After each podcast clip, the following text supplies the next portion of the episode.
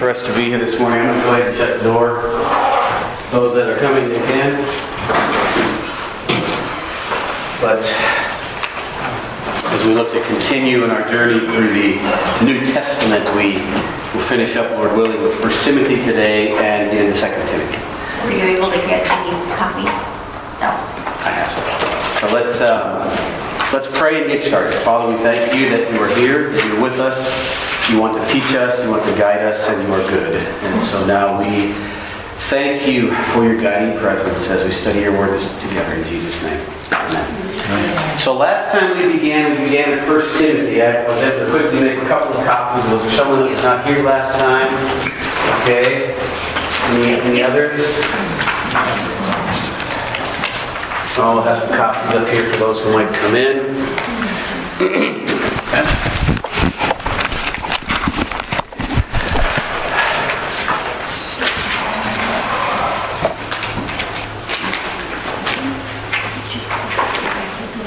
So we started this by way of summary of saying that now as we get to 1 Timothy, we start in what are called the pastoral epistles. We talked about the four prison epistles that Paul would have written when he was in jail, in prison. And we've looked at all of those, and now Paul is getting closer to the end of his life. He doesn't know that, but he knows that, that um, well, 2 Timothy, 2 Timothy, he definitely knows it. But he knows that he's closer to midnight than not in his life, and he wants to start preparing young men for ministry. And so he writes two letters to a young man named Timothy and another one to Titus. We looked a little bit back on the fact he wanted to help these men to become leaders in the church. And we started to work our way through uh, who was Timothy, that he was a, a man of character, um, that he was had a good reputation in his hometown, in his home church and then he served on the second and third missionary journeys and would often go in the place of Paul. Paul would lead a report to a certain church, and he would often send Timothy to find out what's happening. Uh, we didn't want to discuss who wrote it. We said Paul wrote it. That's enough. But this uh, in different contexts, when I was teaching in a seminary context, we would need to talk about all of the arguments why somebody other than Paul wrote the letter, and why those arguments are not that strong. And you know, that's just that's what keep, keeps academicians uh, busy and keeps the publishers going as well. But in this context, we can just pass over all of that. Find a good New Testament survey book, and you can look at some of the arguments that are there it always circles back to the testimony of the early church as being correct. Yes, Paul wrote this letter from uh, Macedonia, and there's different things we pull in. I think we got as far as the major themes. And uh, we had a little bit of a discussion as we got down to the, the first point on the clear instructions for men and women in the church. Yes, there was confusion in that day. Yes, there was um, the wrong ideas. Yes, there was going outside of God's limit even in that in those days. And so Paul has to bring us back to creation and God's good creational model, and that that is what how we are to act in the family and marriage in the church. And then we had a discussion on, or at least we started, we could, we could pick it up at that point, qualifications and responsibilities for elders and deacons in the church. So let's take a look at 1 Timothy chapter 3.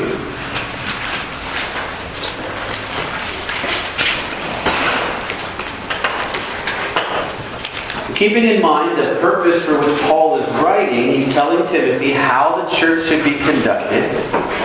Uh, he refers to the church as the pillar of truth, as he writes to Timothy. And then, so how should the church conduct itself? And so, in, in chapter 3, after he has talked about the, the, the, the roles, as it were, of men and women and their God ordained uh, blessings and limitations, um, then he gets to what are the offices in the church? What are the spiritual leaders in the church? And so we have these qualifications for the elder and for the deacon. And I'm not going to go through them one by one. Actually, what I'd like us all to do is take about a minute and just read through, minute or two, and read through. Read all the way down to verse 13. And then let's have a discussion of what we see here concerning the elders and the deacons. Because it's important for us to be reminded what it is to be a spiritual leader.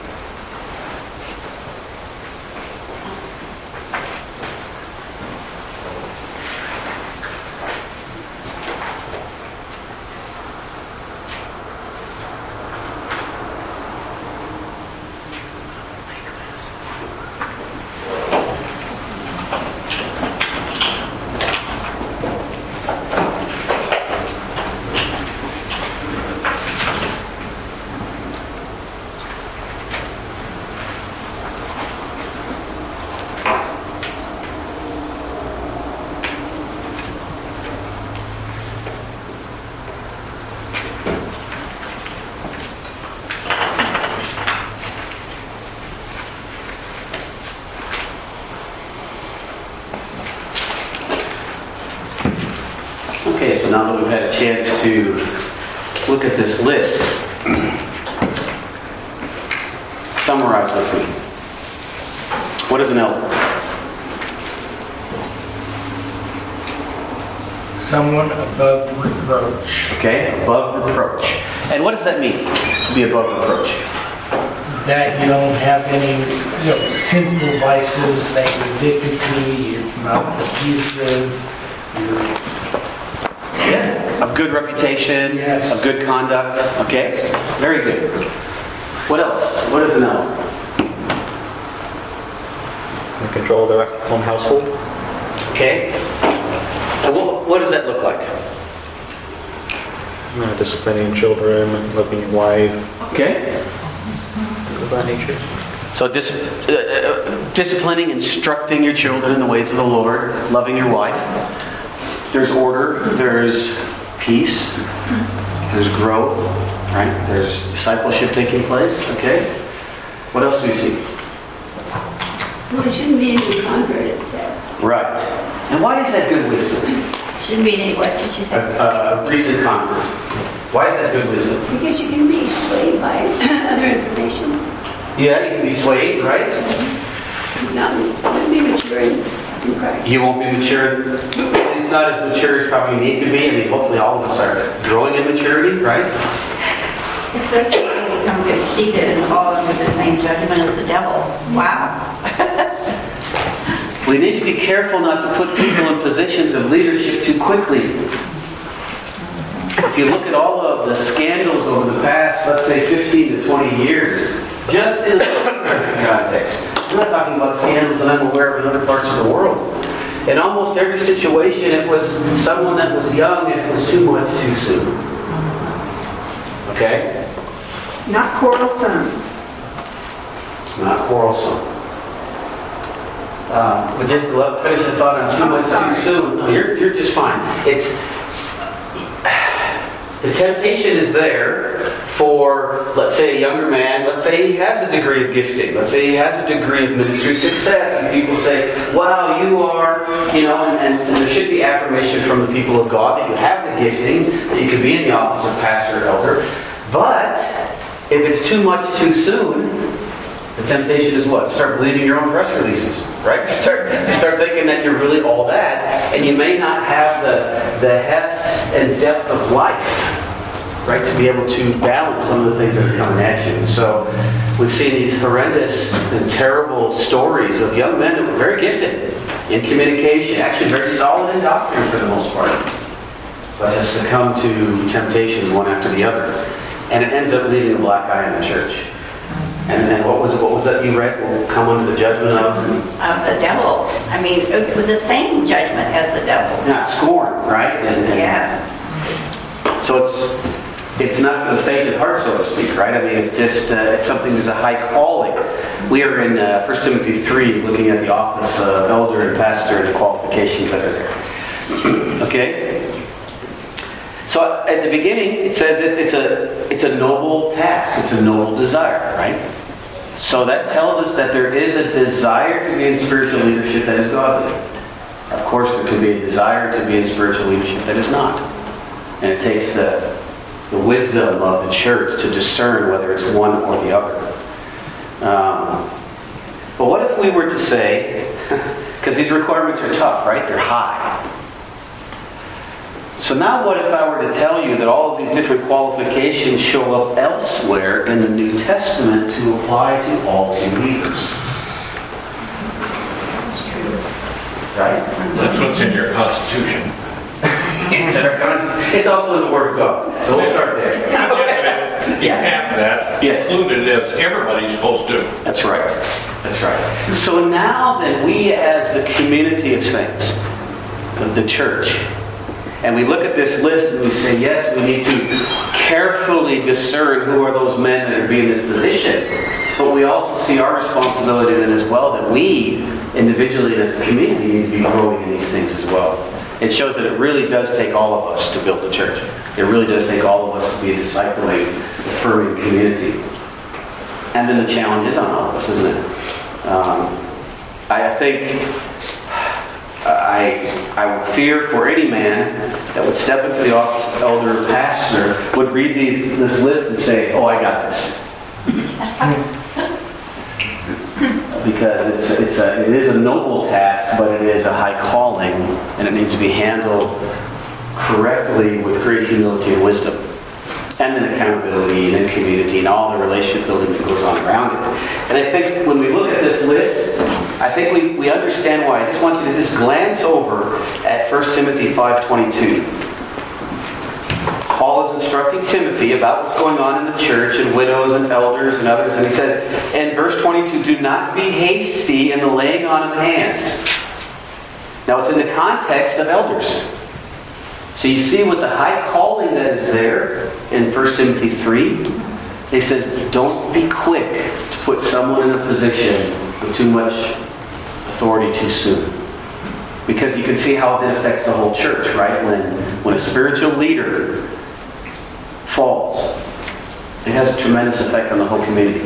And so he's saying, this is how you should instruct the community. Don't be quick to put someone I remember, uh, uh, I just remember in a situation where I was, I was a student leader in the Ministry of Campus Crusade for Christ. And we, we did not have full-time staff, so we were student-led. And there was a young guy that I'd led to Christ, and he had come out of a terrible background, and we were looking for people to kind of be involved in this and this. And I made the mistake of putting him in a position a little too soon. Had to learn from. He just wasn't mature enough to handle it. I was hoping he could grow into it. He didn't. So I read this verse, and it's like, guilty as charged. I was too quick to put somebody in a position of influence. Better to wait than to go too soon, uh, so that we would recognize these people are qualified. Yes, the question. I think it's one thing to say that we should all have these characteristics. Yes. Because we all should be living with our family life and our community life in Yes. this way. But when you hold someone up, that now they have that position. Yes. Now people are all looking. Yes. And watching you to say, oh, you're, oh, you represent the church and look what you've done. Yes.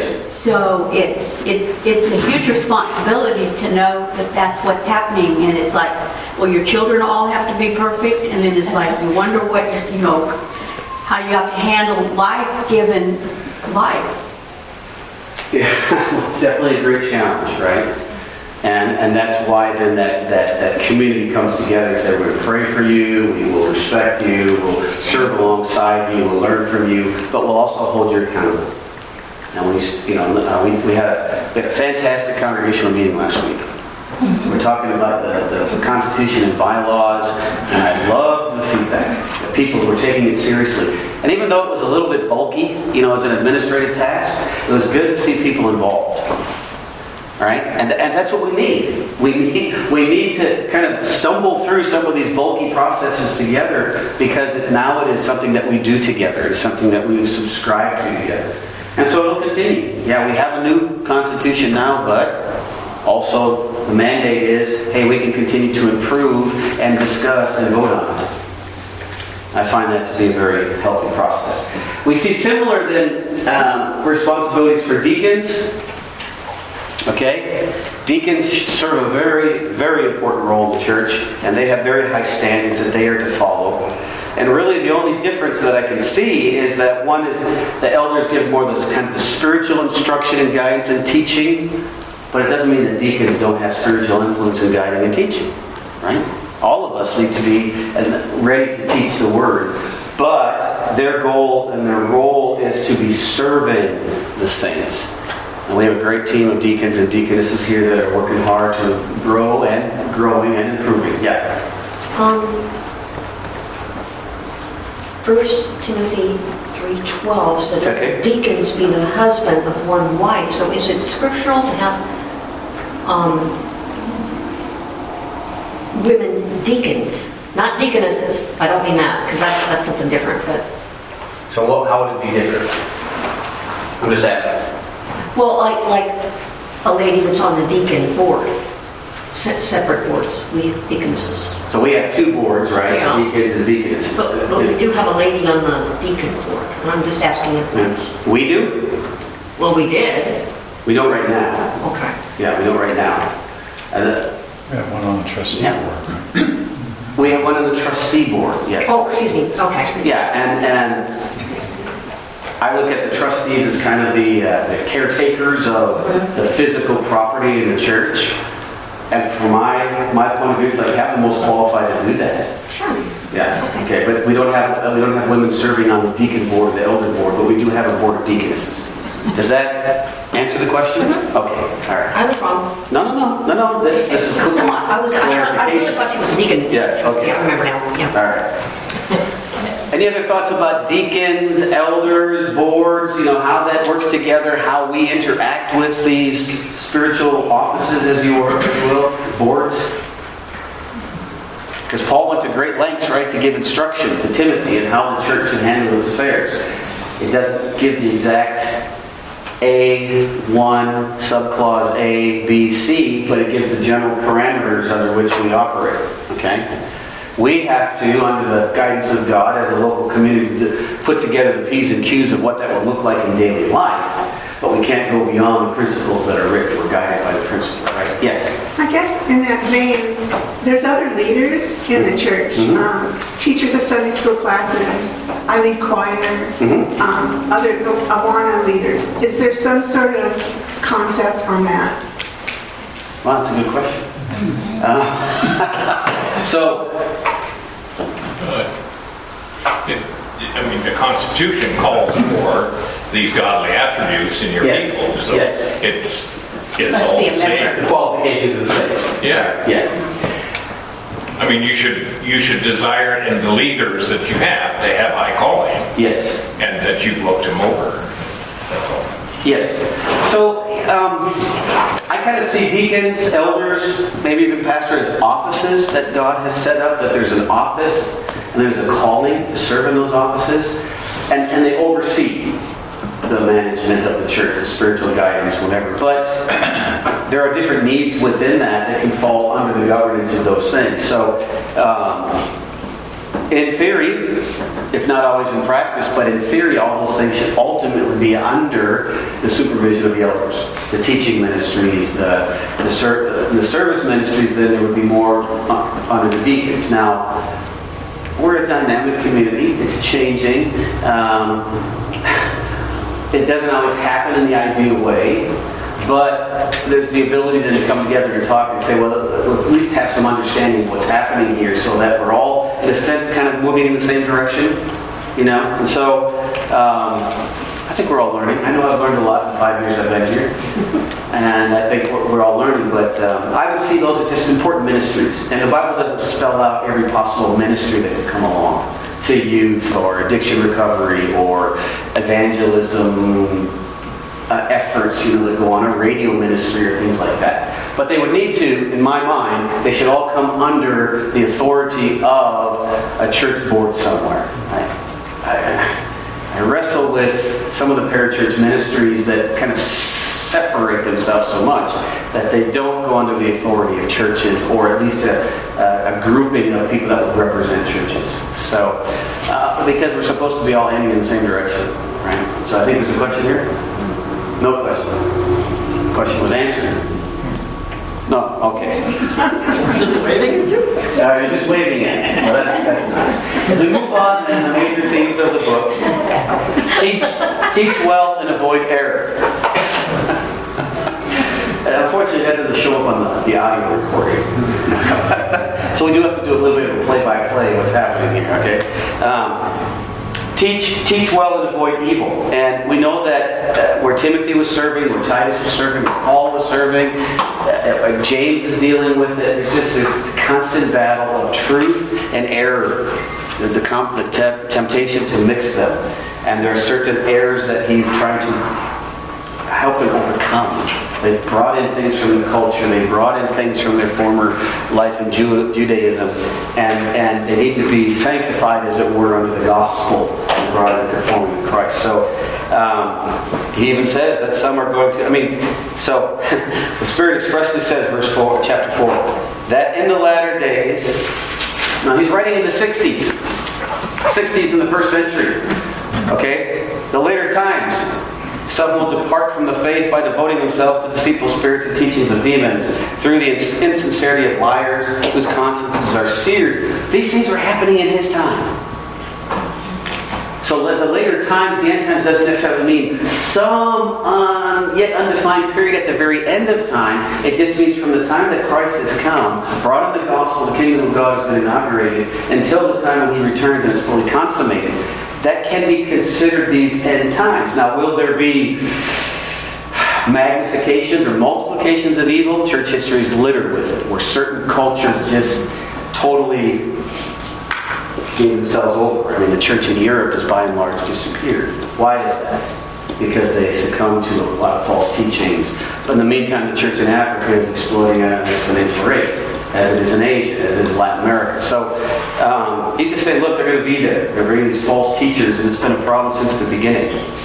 Um, and the, the, the thing about rule keeping and making sure that we have whatever. So um, it's our calling as a church. This is why I pointed out that the, these principles that are here that are supposed to be in the elders and pastors, and we agree they should, but then also in us, it's because we need to watch over one another so that these false teachings don't come in, so that these wrong ideas don't come in. So, in that sense, that each of you is a guardian, as it were, to the church.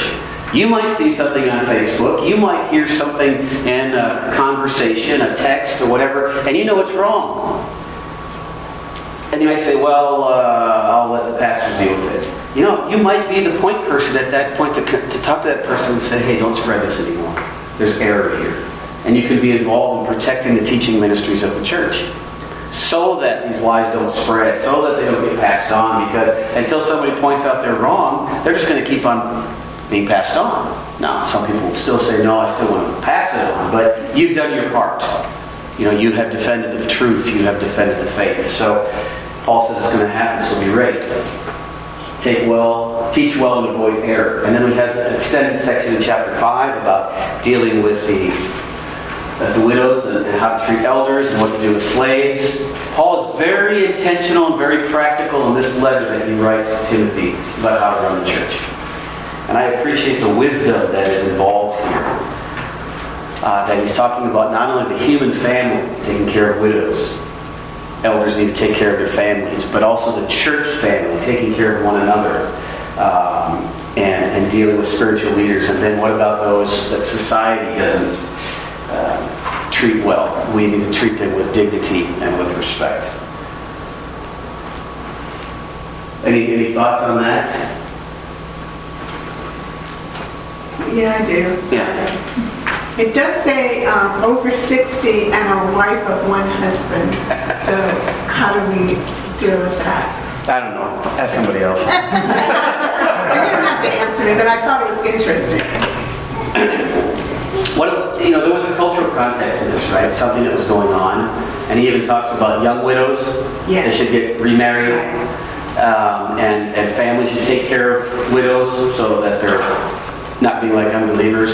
There's something cultural that was going on there, I'll be honest. I don't know all the details. Uh, it's, a, it's a principle that is true. He's giving a particular cultural application there. I don't know. It's okay. I don't know that would be the exact rule today. I think that taking care of widows is still active today. And how do we do that? And um, I just had a conversation yesterday uh, with some kids that were expressing concern about a parent. Will that parent be taken care of and uh, is measures being made? And it's like, we're trying. We've got a loving community here that does take care of widows and widowers, and we're trying to grow in that. But um, yeah, so, I don't know, did I put your name on the list? Is that what we're supposed to do? No, I- I've only been a wife of one husband, but I- my- it's my job to antagonize you. Yeah, okay, that's, fine. well, you- you've answered your call.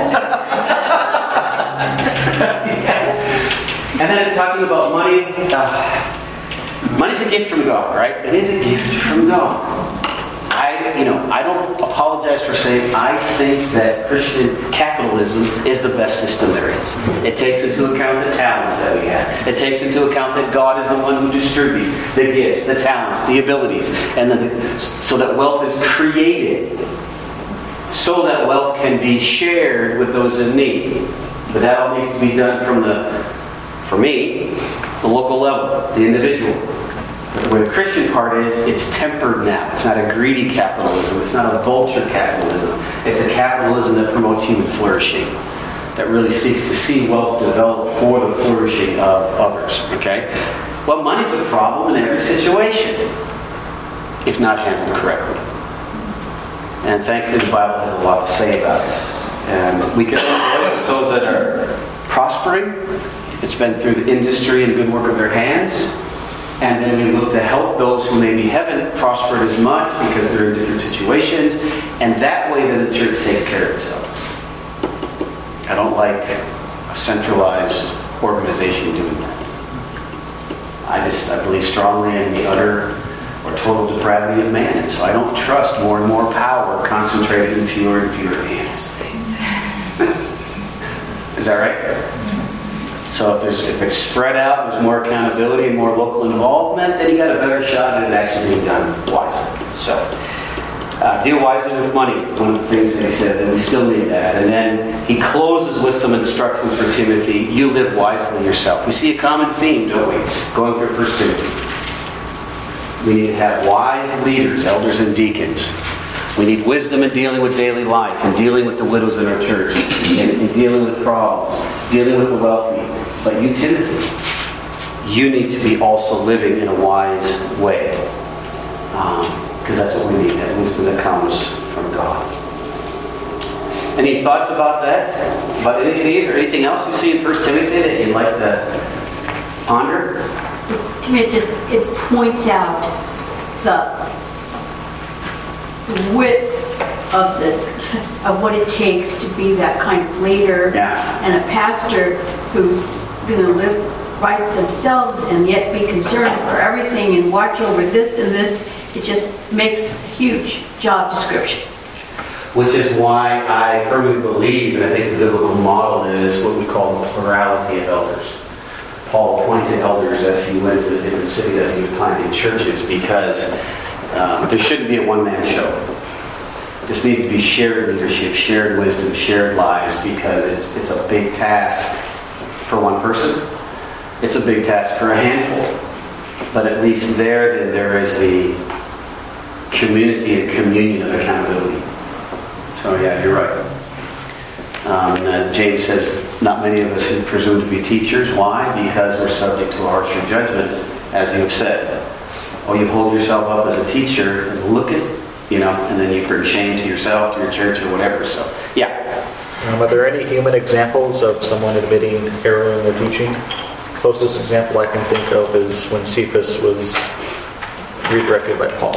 In the scriptures, somebody saying I was wrong in my teaching? Is that what you mean? That's a good question. Um, I don't know, help me out. Can you think of an example Of, of somebody admitting that they were teaching something that was wrong? Well, Peter and uh, Paul, you know, Right. Peter was reprimanded, and I believe he took it and accepted it. I think it's implied that he took it right because they remained in apostolic fellowship and served together till the end. We just don't have the recording where Peter says, I was wrong. We have Peter say, we have Paul say, Peter, you're wrong. And I made sure I said, told everybody uh, with you there. A good question. There are, there are cases in the scriptures where somebody said, I have sinned, when their sin has been confronted. False teaching. I don't think of an example, but I'll give it some thought this week. Maybe you guys have an example in mind. But in ev almost every book of the New Testament, the idea is mentioned that there will be false teachers, that there will be false teachings, and God's people therefore are vigilant and watch out for them. So, uh, scriptural examples, no. Practical examples, I've met people that have changed their thinking on different doctrines and what have you. Um, but I don't, can't think of a- an example in Scripture. But let's do some digging together, okay? Other thoughts on 1 Timothy?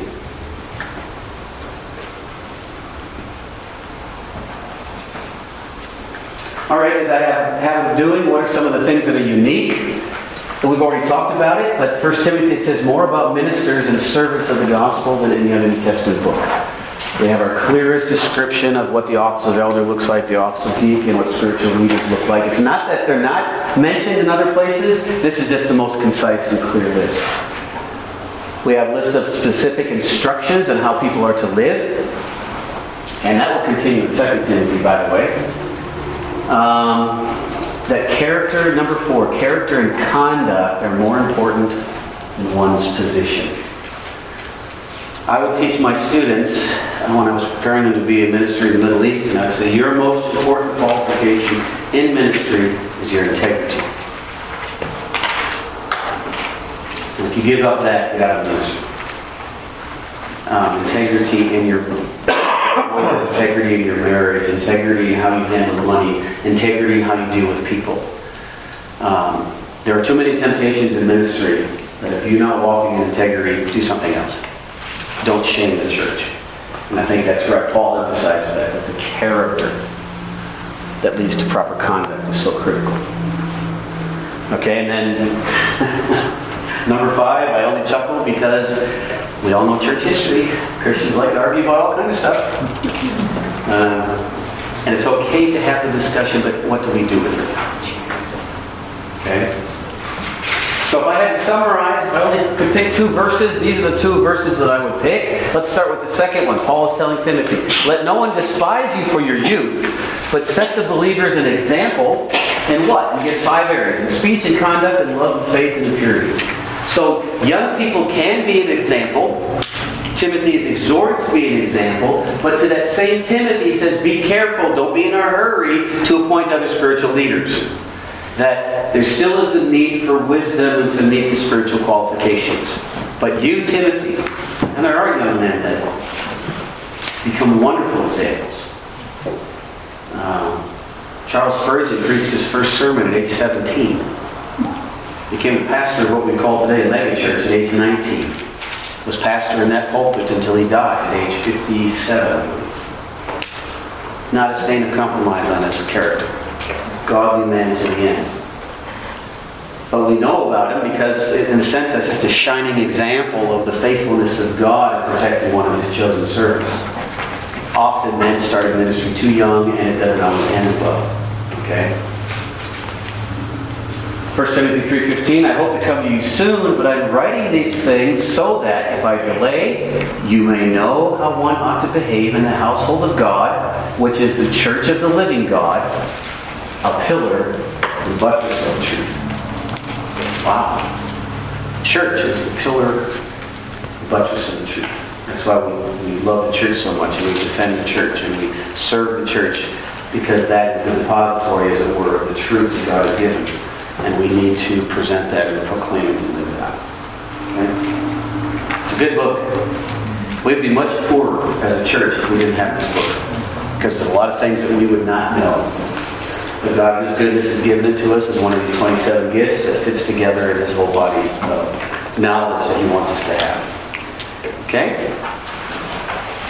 Any, any comments? Let's go ahead and move on. Let's go to 2 Timothy. Um, somewhere I think I have handouts. What are they?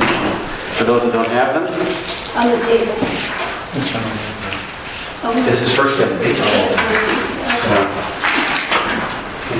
Neat. Have some behind you, please. You have it? Okay.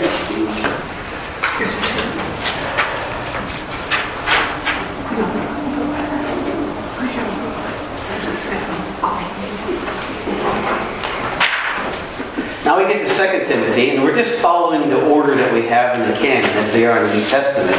Because actually, I think that Paul probably wrote Titus in between 1st and 2nd Timothy. 2nd Timothy seems to be the last letter that he wrote. We know that based on what he says, I know the time of my departure is near. So, um, if in fact this is the last book, we'd like to read the last words. We'd like to hear the last words of saints. This is why I shared in the sermon this morning what were some of the last words that I heard from Phil Peterson. No condemnation, no he died in hope of the gospel. He understood the implications and effects of the gospel. And we rejoice through him that he is experiencing release from the weakness and sin and death is in this world. Um, well, Paul is writing these letters, this letter, and he knows that his end is coming. We don't know if he ever made it to Spain. Remember, we had that, con- that uh, conversation where he told the church in Rome, I hope to come and see you, and I hope to go west. I hope to go to Spain. And there is one letter late in the, the, the first century that talks about Paul going to the far west, which, if you think in terms of the geography that they would have known, the far west was Spain. Okay? So it's possible that he did. We don't have any details on it. We don't know if he eventually did make it to Spain. Um, but if he had, by this time now, he's nearing the end of his life. He's writing 2 Timothy. Um, if he had gone out on a fourth missionary journey that we're not aware of, that's come to an end now. And he's going to write this apostle, uh, write this letter to Timothy, epistle, apostle. It's all running through my brain. Um, it's almost like he gives his last will and testament. So we, Paul wrote it. Uh, we're not going to engage in the argument. I don't see any reason why we need to discuss. It just seems so Pauline. It just reads like Paul and the other letters that he wrote. He's writing probably just before his death. There is some discussion about during that reign of Nero when exactly he died. We just know that Peter and Paul both died under the reign of Nero sometime in that window of about 65 to 67 AD. They died in different ways. Um, but he's in prison, he's awaiting his execution. And so, what is he going to say? This is his last chance to mentor and train a young man in ministry. Um, in this letter, there are many encouragements, there are exhortations, and there's goodbyes. And so he definitely is writing as someone who is saying goodbye to a good friend, preparing him for ministry. And it's okay for us to learn how to say goodbye. We need to learn how to say goodbye. Paul, as he was meeting with the elders in Ephesus, told them goodbye. Not goodbye forever. He said, You won't see my face again on this earth, but you will see me again one day. Goodbye. How to properly close out uh, relationships, because there is going to be a goodbye for all of us. Um, not an ultimate goodbye, just a temporary one. Uh, but it will still be there. Um, yesterday, as I left, I prayed over Phil and I was holding his hand, and, and, I, and I just said, Goodbye, Phil. I'll see you again one day. He, his voice was having very weak all day, but that was the strongest his voice was when he said, Bye. I think, I think he knew. And that was his hope. He wanted to sing Standing on the Promises, and he sang Standing on the Promises. He wanted to hear from John 3, so we read from John 3, and we read from Ron. It was a sweet time. It was a painful time, but it was a sweet time. This is what Paul's trying to do with Timothy. He's not able to be with him in the room, in the same place, but he's writing Timothy to say goodbye. So he, he gives some encouragements, stay strong, oppose false teachers. Last days are going to get really bad and goodbye. So really, we've already discussed the main themes of the book. It's a simple book in some ways. It's a challenging book in others. He talks about persecution. Talks a lot about persecution in this book. He, he opens with persecution in chapter 1, verse 12. He talks about it in chapter 4, 6 to 8. He talks about places where he has suffered, chapter 3, verse 11. He invites, um, he says, I've been abandoned by some. He knows the pain of betrayal, he knows the pain of abandonment. He even invites Timothy to join him. And then he says in chapter 3, verse 12, that all who are in Christ will suffer if they're living in righteousness. So, what is his response then as he talks about all of this hardness of uh, persecution? Well, he gives a whole bunch of things. I don't know how much I put in your notes.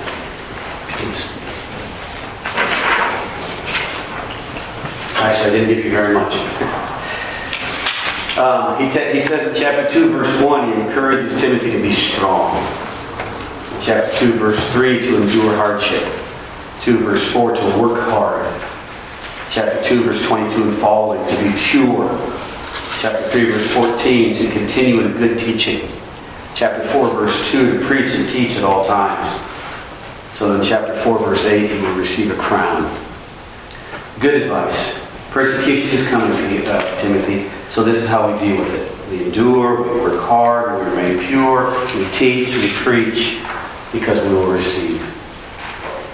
But then he has to get to talk about some really painful things. That this opposition isn't just from the outside. That some of the opposition comes from the inside. Yes? I got a question. Um, in, under the, under the date in B, Paul knows that his death is near as he writes this letter, and he put Second Timothy 6. Well, there is no Second Timothy 6. So You're right. So what, what's my typo supposed to be?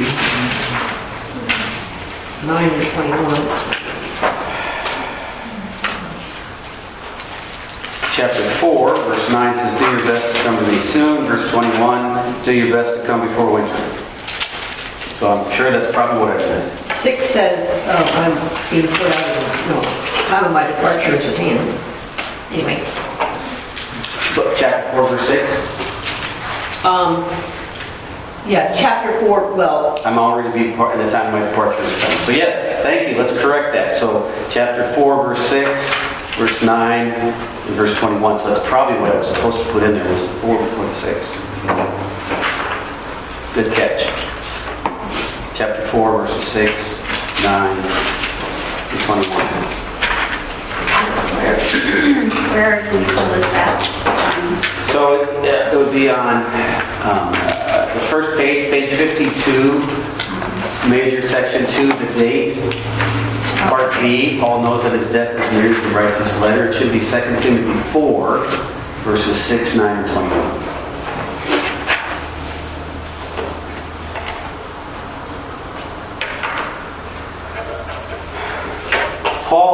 Paul recites several examples in this letter of those that he thought were fellow believers who have caused him harm. Um,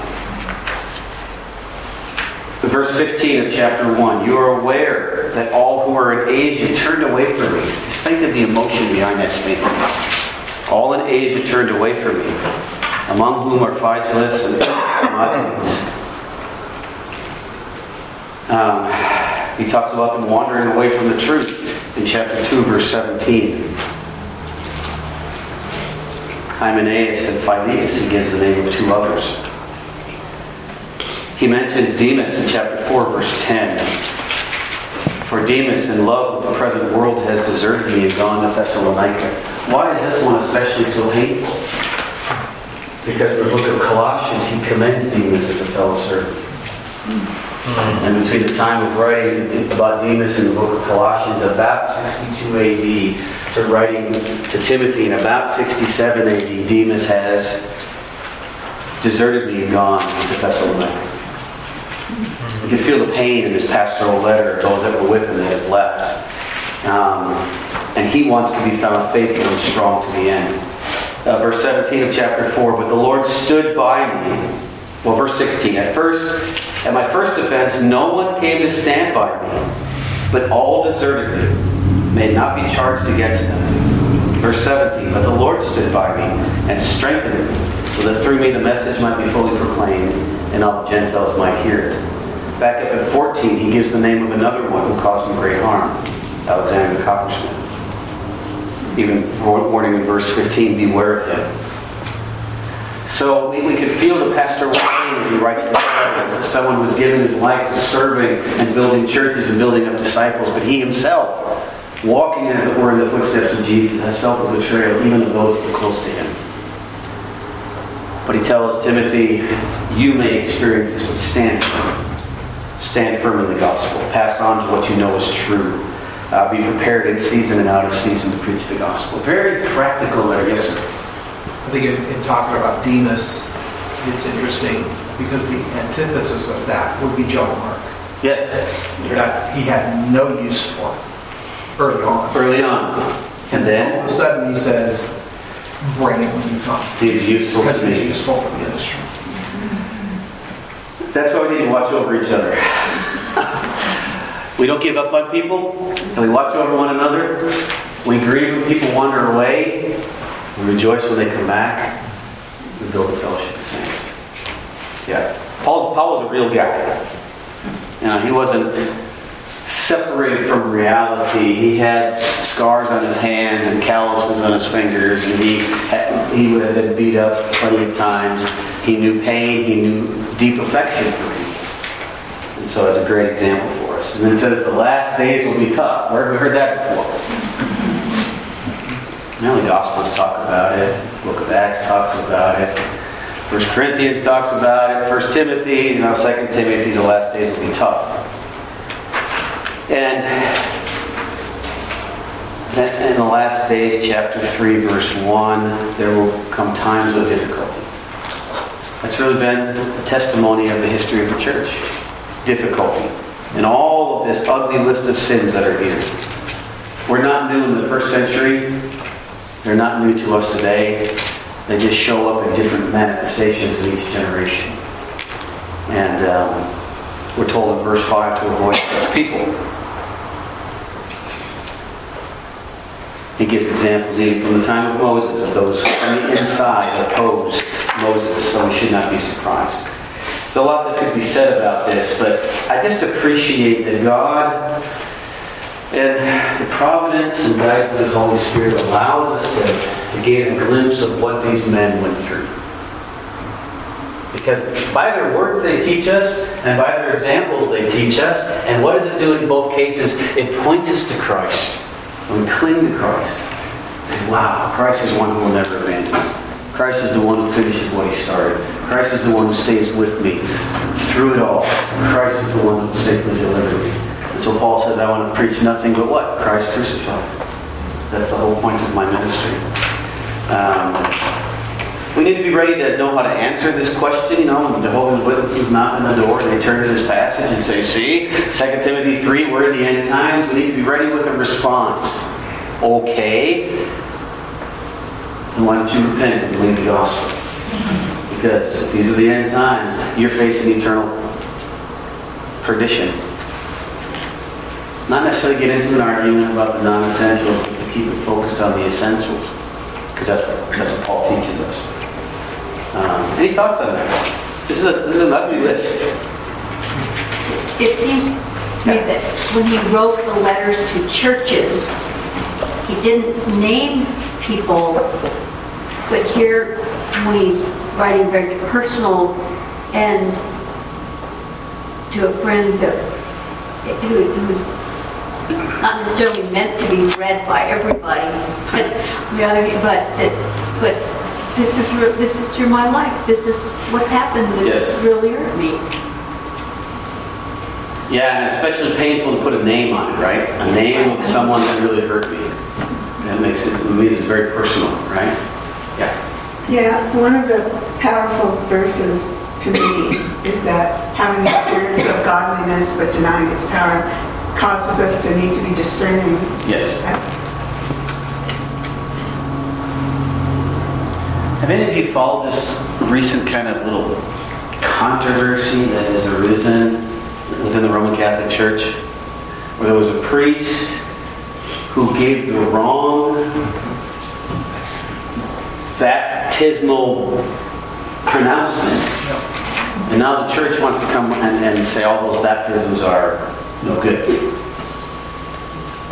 Which raises a thought, right? I mean, it's like, if I'm performing a baptism, it's not what I'm doing, right? It is what God is doing in, in the life of the person, right?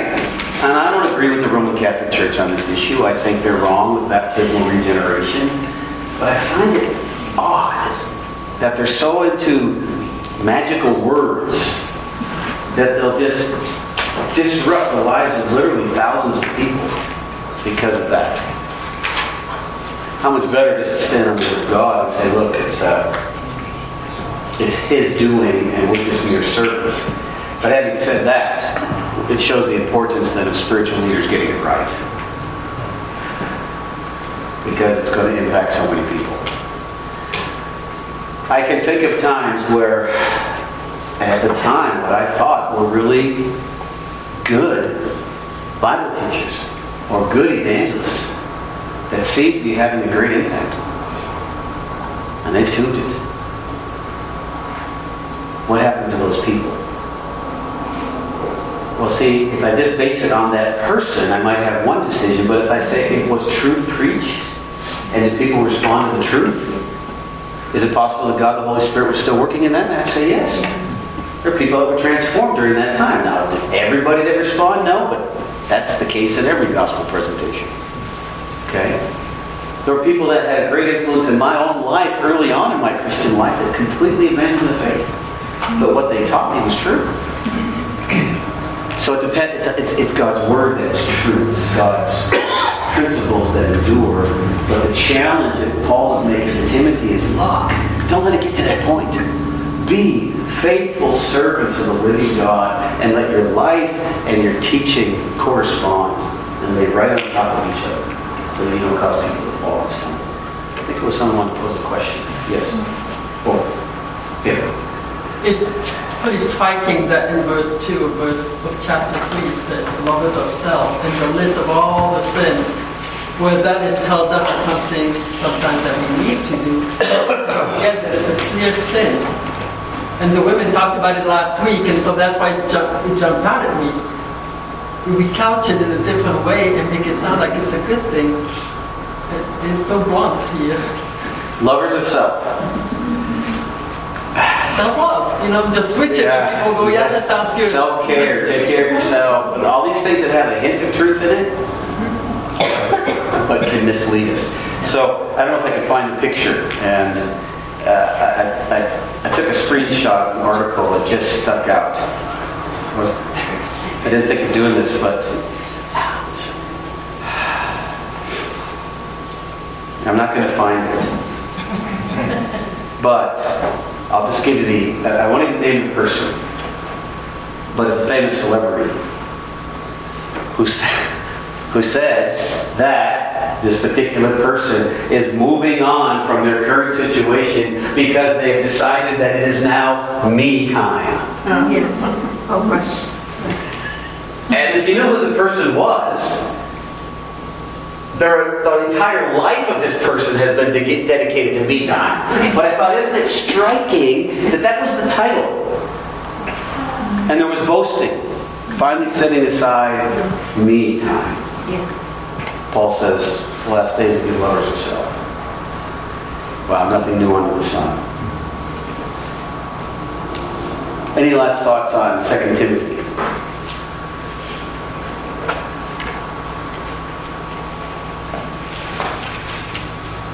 Well, Paul gives us a great example of how to face death and martyrdom. He knows that he's going to die soon. And what is he doing? Preaching truth, in- influencing people with the gospel. And it, it shows us an example of how to say goodbye and how to close out your earthly ministry. We're given many details about the last days. In 2 Timothy, we hear about Timothy's legacy. His mother Eunice, his grandmother Lois were believers. It's kind of nice to get that little human touch to see what the generations were. Three generations of believers here. Would that we all would have these long legacies in our families of, of spiritual believers, one generation to the next. Here we have three generations. It's like, keep going, Lord. we learn about persecution, different names, um, a, a trip that we can't find in the book of Acts that he took to Miletus, which is why some think that maybe he did have another missionary journey. I just think that not everything that's recorded about the life of Paul is recorded in the book of Acts. It's just what we need to know. So there would have been some excursions. And then think of the imagery. The Christian life, a soldier who's at his post, a farmer who works the field well, a workman who need not be ashamed, a drink offering poured out for the glory of God. We use those images, don't we, in daily life. We gain them in large measure from 2 Timothy. So again, another gift from God that we're grateful to have. And where would we be? What would we miss out on if we didn't have this book.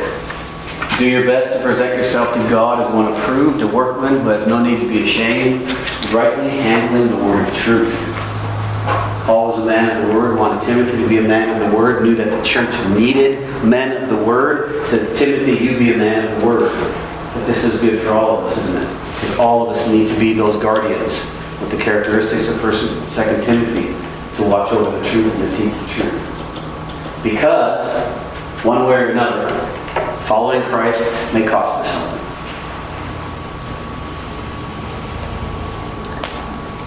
I don't know what the immediate future holds. I don't even know what the long-term future holds, except I know about the new heavens and the new earth. I just know that I feel a burden in my own heart to get my people ready for persecution. Because I think we're facing challenges. I think we're facing difficulties that for many of us have not faced before. But they're not anything new to believers. And we can learn from believers who have walked before us how to handle it. Um, it wouldn't be the worst thing in the world to be persecuted for our faith. The early church count, they rejoiced that they were counted worthy. We only live this long. and eternity is a long time. We can put up with it. We can endure. We can preach. We can live for Christ. And if there's a few rough days, they're just a few rough days in light of eternity. Right? You watched Insanity of God again last week, right? How God works through persecution to bring great glory. Paul knew that. And labored it until the end. Yes, sir. Just a reminder, uh, 215, that's the Awana theme verse. Yes.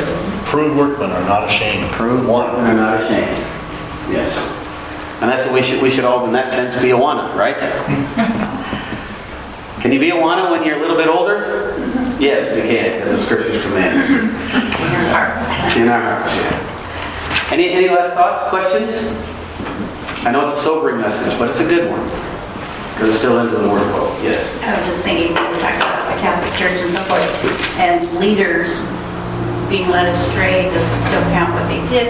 Anyway, for God, it's always a matter of the heart of the person that's been ministered to. And so, like for the baptism, yeah, that baptism doesn't count because it's on a child that was. And that's a, and that's a separate issue that we can talk about. Right, I mean, right. Yeah. Basically, the heart issue. Yeah. For me, it was just the silliness that they camped out on this one Right, right, right. word. And uh, like, oh, okay. I'm glad, I'm glad that we have such, uh, we have, there's nothing else to do that we can sit around and ponder such trivialities. But Paul doesn't talk that way. He says, look, the hour is urgent, you know, keep on pressing on. You're right. Yeah. God's in control. God knows the heart. He knows the confession of faith. He honors that. And that's what we stand. Yes. Speaking of um, when Christians are persecuted, I've been telling the girls at jail, I said, someday I'm going to be where you're sitting now because I'm going to not give up my faith and I'm going to be in jail because of it. And um, so I said, you guys know the ropes. You already know how to survive in jail. You can come visit me. And, and um, so I've had some of them say, you're right. That's why, that's why God has put us here. It's so we can help you when you need us to. So the Christians are going to, you know, we're going to get help. Don't worry.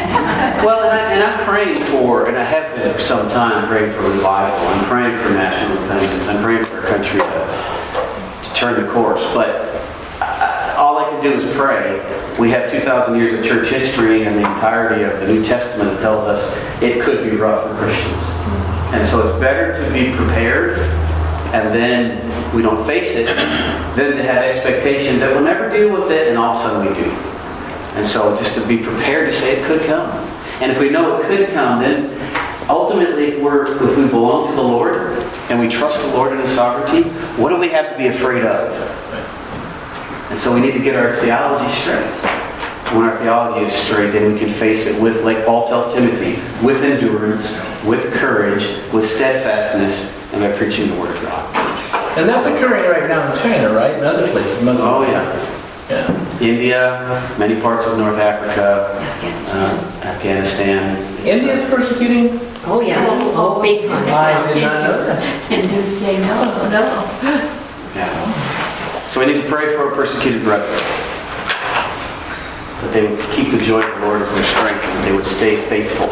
even in the midst of terrible times. And then one day they might be praying for us, right?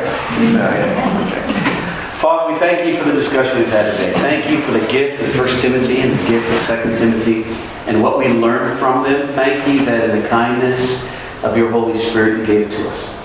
So help us, Father, to understand it well, to let it be applied to our lives, to live it out under the power of your Spirit, and then to be joyful in who we are in Christ because you are the one that's in charge and you are leading us. And thank you for the great future that is before us.